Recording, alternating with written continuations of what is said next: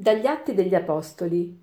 Il sabato seguente quasi tutta la città di Antiochia si radunò per ascoltare la parola del Signore.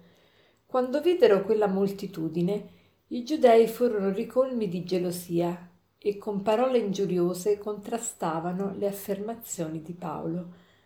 Allora Paolo e Barnaba con franchezza dichiararono era necessario che fosse proclamata prima di tutto a voi la parola di Dio, ma poiché la respingete e non vi giudicate degni della vita eterna, ecco, noi ci rivolgiamo ai pagani.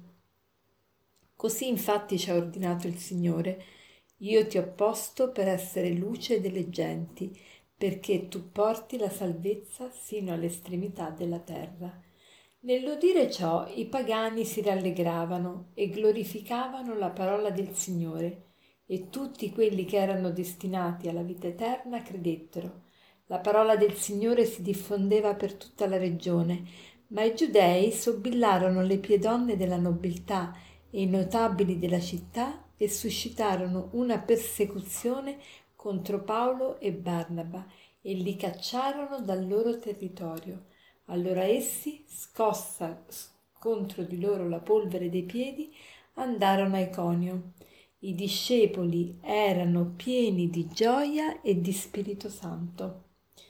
Ma che belle pagine queste degli Atti degli Apostoli.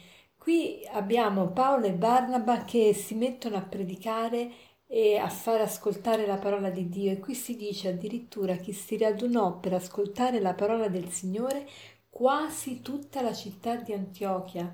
Immaginate quasi tutta la città di Antiochia, per forza che i giudei furono ricolmi di gelosia, perché veramente riuscire a radunare tutte quelle persone e oggi chi è che riesce a radunare tante persone? Soltanto il Papa riesce a radunare tanta gente intorno a sé, soltanto il capo religioso della Chiesa Cattolica è in grado di radunare tante persone. Pensiamo a Giovanni Paolo II che a distanza di cinque anni dalla morte, quando è stato beatificato, ha attirato milioni di persone a Roma. Alla sua morte sono venuti milioni di persone a Roma e hanno fatto la fila per, per ore, ore, ore. Ma quale capo politico, quale capo di Stato è capace di fare una cosa del genere? Ecco, la stessa cosa ai tempi di Gesù, Paolo e Barnaba. Allora ecco che i giudei sono invidiosi e quindi iniziano a sobillare un po' di persone, naturalmente le più influenti, e scatenano una persecuzione contro Paolo e Barnaba e, e li cacciano via, li cacciano dal loro territorio. Però si dice, c'è un'annotazione molto bella alla fine, i discepoli erano pieni di gioia e di Spirito Santo pieni di gioia e di Spirito Santo. Ecco, quando uno segue il Signore è pieno di gioia. Allora oggi vorrei parlarvi della differenza tra la gioia e il piacere. Noi tante volte pensiamo che chi è cristiano, poverino, deve soffrire tanto, portare la croce, avere una vita dura, ma in realtà il cristiano ha la gioia, sempre la gioia nel cuore e magari non ha sempre il piacere, Ecco, qual è la differenza tra gioia e piacere? Il piacere è frutto del, della soddisfazione dell'istinto. E però che cosa succede? Dal momento che siamo tutti segnati dal peccato originale, purtroppo spesso non sappiamo amministrare bene la nostra parte sensibile, per cui che cosa succede? Che noi cerchiamo di aumentare il piacere. Il piacere è possibile aumentarlo come? Con la ripetizione di ciò che soddisfa l'istinto. Per esempio, mi piace tanto la torta di mele, mi portano questa torta di mele, ne mangio una fetta, poi ne mangio la seconda fetta, poi voglio accrescere il piacere mangio la terza fetta. Ma che cosa succede? Che se io per il piacere continuo a mangiare, alla fine quel piacere diventa dipendenza, diventa disgusto, diventa frutto, produce frutti di morte. Il piacere portato, cercato di carpire, più cerchiamo di carpire e moltiplicare il piacere, più ci diamo la morte. La gioia invece non è qualcosa che ti procuri, la gioia è il frutto dell'amore.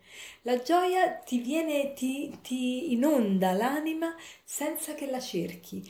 Quando ti inonda l'anima? quando fai il bene, quando segui la tua coscienza, quando segui quello che è scritto nel tuo cuore, quando anche magari soffri, ma hai la gioia nel cuore. Per esempio, se vedo un, una signora che con la busta della spesa pesantissima e io cerco di aiutarla, sicuramente soffro perché sento il peso della busta della spesa, ma dentro il mio cuore c'è tutta questa gioia che ho potuto fare contenta una nonnina. Ecco, vedete che la sofferenza e la gioia vanno sempre hand in hand, mano nella mano. Quindi che cosa voglio dire con tutto questo? Che noi siamo chiamati non a moltiplicare il piacere, perché più moltiplichi il piacere, più, più, ti dedichi alla morte, ti porta alla morte e non hai più nemmeno il piacere. Il piacere è sano solo quando è frutto di un uso ordinato delle realtà sensibili che soddisfano l'istinto. Quando l'uso non è ordinato, il, il piacere produce la morte. E la stessa cosa, invece la gioia non è qualcosa che tu cerchi, è qualcosa che è frutto dell'amore. Quindi tu non cerchi, non persegui la gioia, ma segui il bene e come conseguenza hai la gioia. Allora per concludere ci sta bene proprio la frase che dico spesso di Alessandro Manzoni che dice se nella vita noi pensassimo di più a fare il bene piuttosto che a stare bene, staremmo meglio. Buona giornata.